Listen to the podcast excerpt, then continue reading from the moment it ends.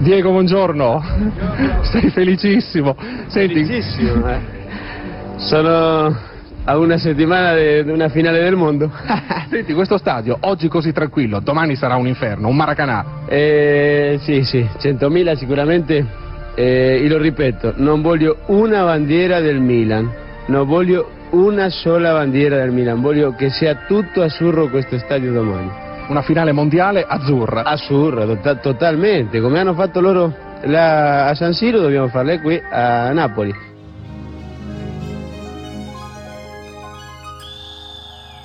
Diego, Diego.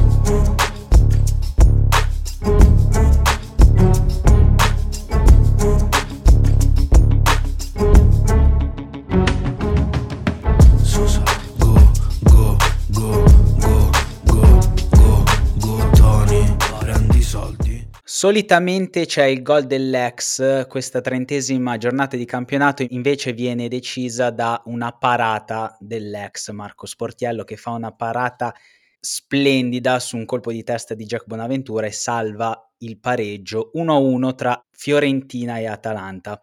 Benvenuta Eleonora. Ciao ragazzi, buonasera, grazie per l'invito. Ciao Davide. Buonasera, buonasera, buonasera, buonasera. Questo 1-1 che forse rende contente le milanesi e scontenta le due avversarie, Fiorentina e Atalanta, che rimangono lì, eh, però possono sempre sperare una per la conference e l'altra per, per lo scontro Champions League. Partiamo subito da, da, questa lotta, Eleonora, che adesso si fa interessante perché per la Champions League Napoli è già lì, ha già vinto lo scudetto, la Lazio a meno che non faccia il suo solito scivolone, sia aggiudicata al suo secondo posto, anche perché non gioca le coppe. Gli altri due posti per la Champions adesso bella lotta. Eh sì, è davvero una bella lotta, più che altro è difficile anche prevedere quale squadra riesca ad andare in Champions perché sembra che si vogliono autosuicidare a vicenda, capito? Non, non, c'è nessuna squadra in grado di approfittare dei passi falsi delle altre.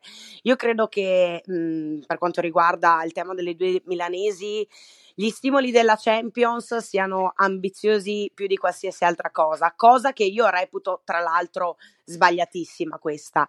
E invece per quanto riguarda le due romane devo dire che mi hanno sorpreso. Non pensavo perché all'inizio il gioco della Lazio di Sari non mi piaceva, lo vedevo troppo macchinoso e invece eh, quello che poteva essere un punto forte come Ciro Immobile secondo me eh, è, è stato un po' il problema della Lazio quest'anno perché a mio avviso la Lazio gioca meglio proprio quando Immobile non c'è perché fanno giocatori della qualità e dell'esperienza presenza di Felipe Anderson, comunque Zaccagni, hanno davvero più spazi, sono liberi di giocare e, e quindi secondo me questo, questo, cambio di faccia la, la Lazio l'ha avuto proprio quando non c'era immobile.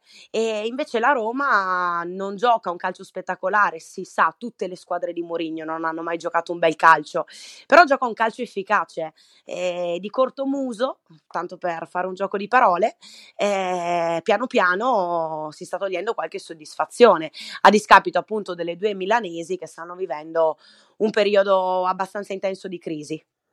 Ora c'è da capire chi veramente l'anno prossimo potrà giocarsela, perché come ha detto Sarri, lui vorrebbe tre rose al completo, una, una rosa da, da pallanuoto questo è un po' il punto di domanda perché ci sono tante squadre forti in Italia, le stesse due, Atalanta e Fiorentina, sono due squadre che, che possono giocarsi, possono dire la loro in Europa, però il vero punto di domanda di tutte queste squadre italiane è la rosa corta. Vediamo all'estero che ci sono praticamente squadre con due rose, in Italia manca, soprattutto le milanesi, abbiamo visto che quando fanno turnover perdono.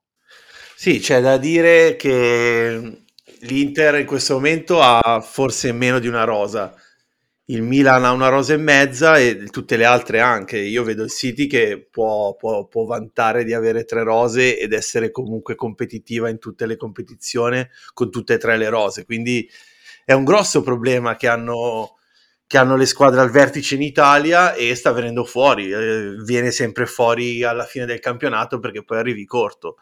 Eh, giustamente i titolari non, non, ti possono giocare 90 minuti per 40-45 partite e tutti i problemi vengono a galla e si vede perché il campionato dopo 30, quanto siamo, la trentesima, la trentunesima giornata, hai squadre praticamente spompe, attaccanti che non ti segnano più e poi ti vai a giocare tutto per tutto nelle partite secche in Europa, però non è un, un, be- un bel vedere, neanche un, bel, un bello sperare per le, per le squadre, soprattutto le milanesi, ma anche le altre. Sì, sì, e da qui arriva la famosa crisi Inter, che però può andare a letto tranquilla perché eh, mantiene il suo quinto posto.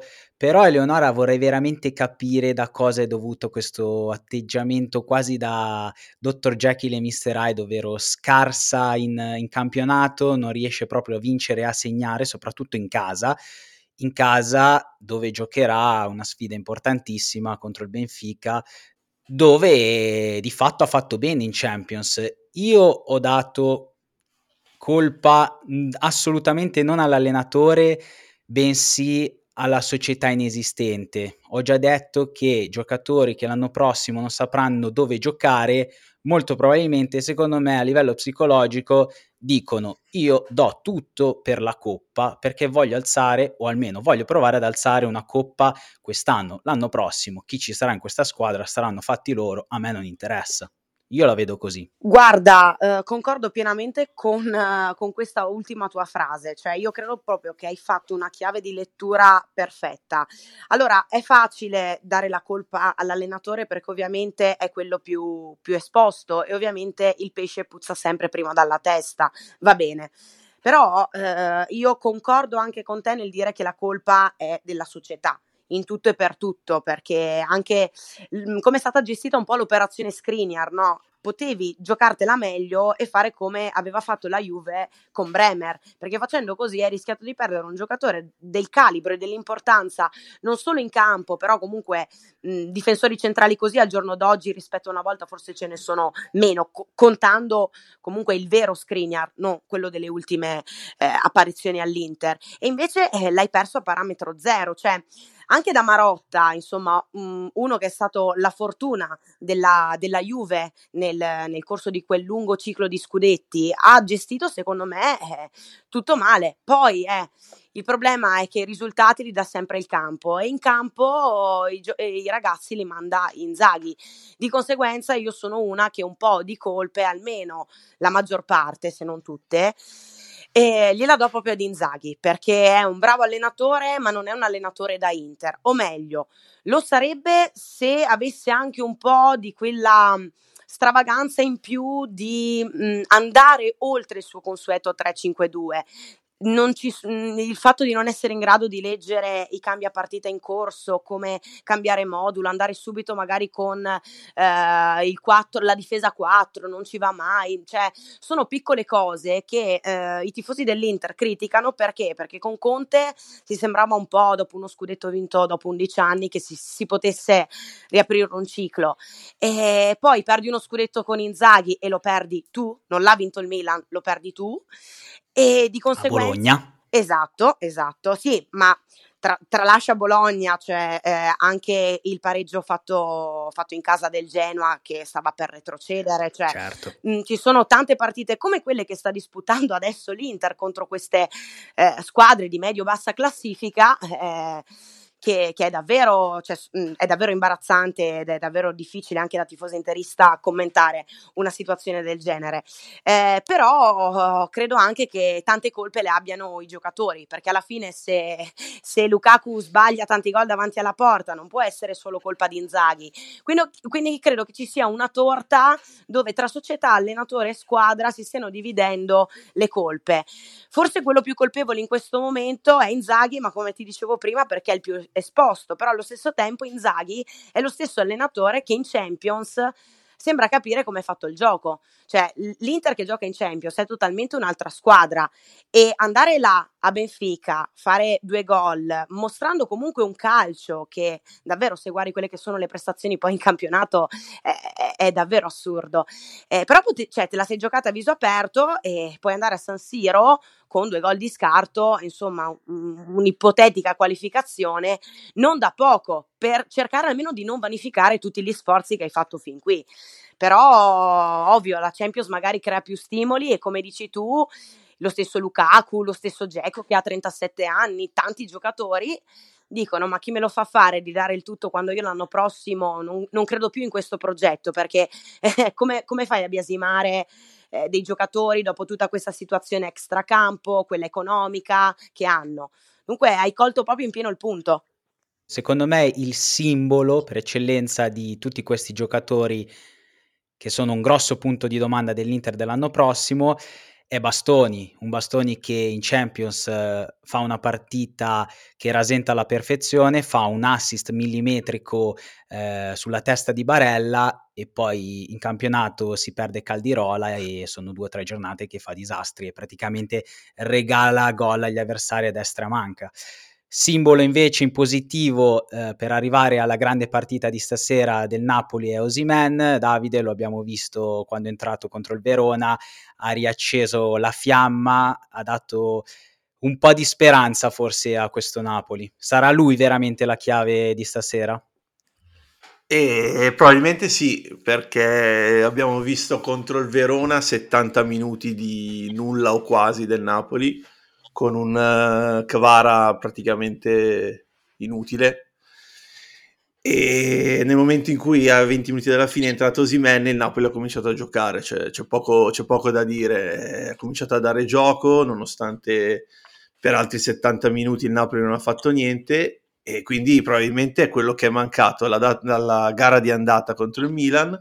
E sarà il più, quindi quello che potrebbe far sperare al Napoli una qualificazione in semifinale nella gara di ritorno, perché veramente ha proprio dato sia una speranza mentale, secondo me, ma proprio un gioco che in attacco non, non si è visto nel Napoli nelle, nelle, ultime prestazioni, perché è vero che ha, ha fatto un campionato impeccabile, però queste ultime gare, come è giusto che sia, sono un po', sono un po in calo e la, l'assenza di Osimen si è vista e si è sentita tanto, soprattutto nella gara di andata contro il Milan. Sì, in virtù di ciò mi verrebbe da dire che sarà sicuramente la chiave, ma non è detto che sia una chiave positiva, perché forse il Napoli eh, si aggrappa veramente ad Osimen perché abbiamo visto una squadra, come dici tu, in modo sacrosanto, stanca dopo una stagione in cui non ha mai praticamente perso, è stanca, non è più il Napoli di qualche mese fa e quindi forse potrebbe essere la chiave anche negativa nel momento in cui tutte le, le speranze vanno a cadere su, su, un unico giocatore che non si va a scontrare contro due a caso, si va a scontrare contro una coppia difensiva ben strutturata che sono Kier e Tomori. Quindi non sarà proprio una passeggiata, sicuro sarà una, una partita bellissima, speriamo eh, non, non cattiva perché fuori dal campo stanno, stanno, accadendo cose sicuramente non belle, a partire dagli insulti ricevuti da Teo Hernandez e la sua famiglia, ma anche gli scontri tra Spalletti e Maldini, eh, i tifosi eh, molto agitati, vuoi perché ci sono state tre sfide nel giro veramente di 15 giorni tra queste due tifoserie, tra queste due squadre. E stasera sarà veramente una partita che segnerà la storia del, dell'Europa, ma soprattutto del calcio italiano. Secondo te, Leonora, il, il fattore stadio Diego Armando Maradona con uh, finalmente i tifosi riappacificati con De Laurentiis uh, sarà il dodicesimo uomo? Beh, deve esserlo, ora o mai più, cioè credo che il Napoli una stagione come questa, insomma, dopo a distanza di 33 anni dall'ultimo scudetto vinto, eh, non, non, può voler di meglio, insomma, ha raggiunto per la prima volta nella storia i quarti di finale di Champions League e invece si sta giocando un'ipotetica semifinale. Eh, insomma, è stata una stagione a mio avviso più che soddisfacente per il popolo, il popolo azzurro che proprio per questo motivo io devo dirti che non ho mai capito tutto questo eh, continuo scontrarsi tra gli stessi tifosi, che è l'unica cosa che forse fa male a questo Napoli, perché di sicuro non sono cose che aiutano eh, la squadra, perché poi è un nervosismo che, come dici tu, eh, Spalletti riversa poi nei confronti di Maldini. Io vedo Spalletti, mi permetto di dirlo, anche contro Lecce, no? Non so se vi ricordate la scena di quando l'arbitro ha fischiato, che c'era il Napoli pronto in contropiede con Falcone fuori eh, dalla porta praticamente che andava a siglare il 3-1 definitivo e ha fischiato subito e, tu, e, e Spalletti è saltato in campo con tutta la panchina azzurra perché l'azione doveva essere conclusa. Cioè ci sono piccoli gesti, sì, sì, piccoli sì. atteggiamenti che non servono in questo momento. E io, mm, cioè, mm, mi aspetto che il popolo, il popolo di Napoli sia unito, ma sarà Mhmm, così per, per, il semplice fatto che insomma è una partita davvero troppo fondamentale e soprattutto ancora troppo giocabile, cioè anche eh, Inter Benfica è giocabilissima, dunque figuratevi eh, la, la, la partita, questa partita. Eh, vediamo perché è vero che si ritrova Osimen e secondo me è mancato tantissimo eh, a questo Napoli perché anche Kvara no, se non ha l'uomo giusto a cui passare il pallone non riesce a rendere tanto nemmeno lui. Però ci sono due assenze importanti nel Napoli che sono quelle di Anghissà e Kim che a mio avviso dal punto di vista fisico, dal punto di vista un po' di quello che potevano dare alla squadra in partite così pesano a mio avviso e speriamo che Osimen si prenda anche questa responsabilità di, di coprire anche il loro peso però mi aspetto davvero una grandissima partita con un Milan che, che, spero giocherà comunque a viso aperto e farà la sua senza chiudersi, facendo favorire le ripartenze avversarie. Io oggi, mentre tornavo dall'Esselunga a fare la spesa, pensavo alla partita, cerco di essere il più oggettivo possibile, ma sono di fede rossonera, iniziavo a sentire l'agitazione, iniziavo a, sen- a sentire l'ansia, però tra me e me dicevo che figata, era veramente tantissimo tempo, erano veramente troppi anni che non vivevo questa emozione e non vedo l'ora, già solo il pensiero di poter vedere il Milan in semifinali di Champions League mi fa vivere ricordi da pelle d'oca. E in virtù di questo vi faccio una domanda, prima Davide, poi Leonora, voi sacrifichereste il posto in Champions dell'anno prossimo per un'ipotetica finale, detto che poi la finale si va a giocare contro dei mostri sacri, ma è una partita secca? Eh, io onestamente sì, nel senso, come dici tu, sono tanti anni che aspettavamo noi tifosi questo momento credo che, che ce lo meritiamo in pieno. È vero che va in finale, ma hai magari poca probabilità o comunque poca certezza di vincerla, però quando va in finale dai il tutto per tutto e e pensi che ogni cosa sia possibile. Quindi, anche perché io da interista ti dico che il posto in Champions già lo vedo, lo vedo sfumare, quindi mi andrebbe già bene sapere di arrivare in finale perché tanto in Champions eh, la vedo già difficile arrivare. Quindi, assolutamente sì, viva la Champions e viva tutto. Io concordo pienamente con lui, anche perché eh, in questo momento all'Inter credo che manca, mancano i soldi no, per risanare un po' quella situazione, quindi vincere la Champions o comunque arrivare alla finale comporterebbe un bel gruzzoletto da poter investire per smantellare la squadra e rifarne una nuova, perché eh, mi, mi, rifaccio al discorso che hai fatto tu all'inizio prima praticamente. Comunque sì, per forza, eh, poi una volta che sei lì cosa fai? Non ci credi? Il pallone è rotondo, il calcio ha già fatto vedere vedere che è davvero imprevedibile e quindi sì, sacrificherei una stagione per avere la certezza di almeno poter sfiorare la Champions League. Quanto è bella la Champions League. Eh sì. Ciao Ele, grazie di tutto. grazie a voi ragazzi, grazie davvero per l'invito. Volevo fare il boss, ma quale rap? Orologi d'oro con i soldi della trap Volevo fare il narcos, ma quale gang? Dico cose crude mentre mangio crudi te Volevo fare il boss, ma quale rap? Orologi d'oro con i soldi della trap Volevo fare il narcos, ma quale gang? Dico cose crude mentre mangio crudi te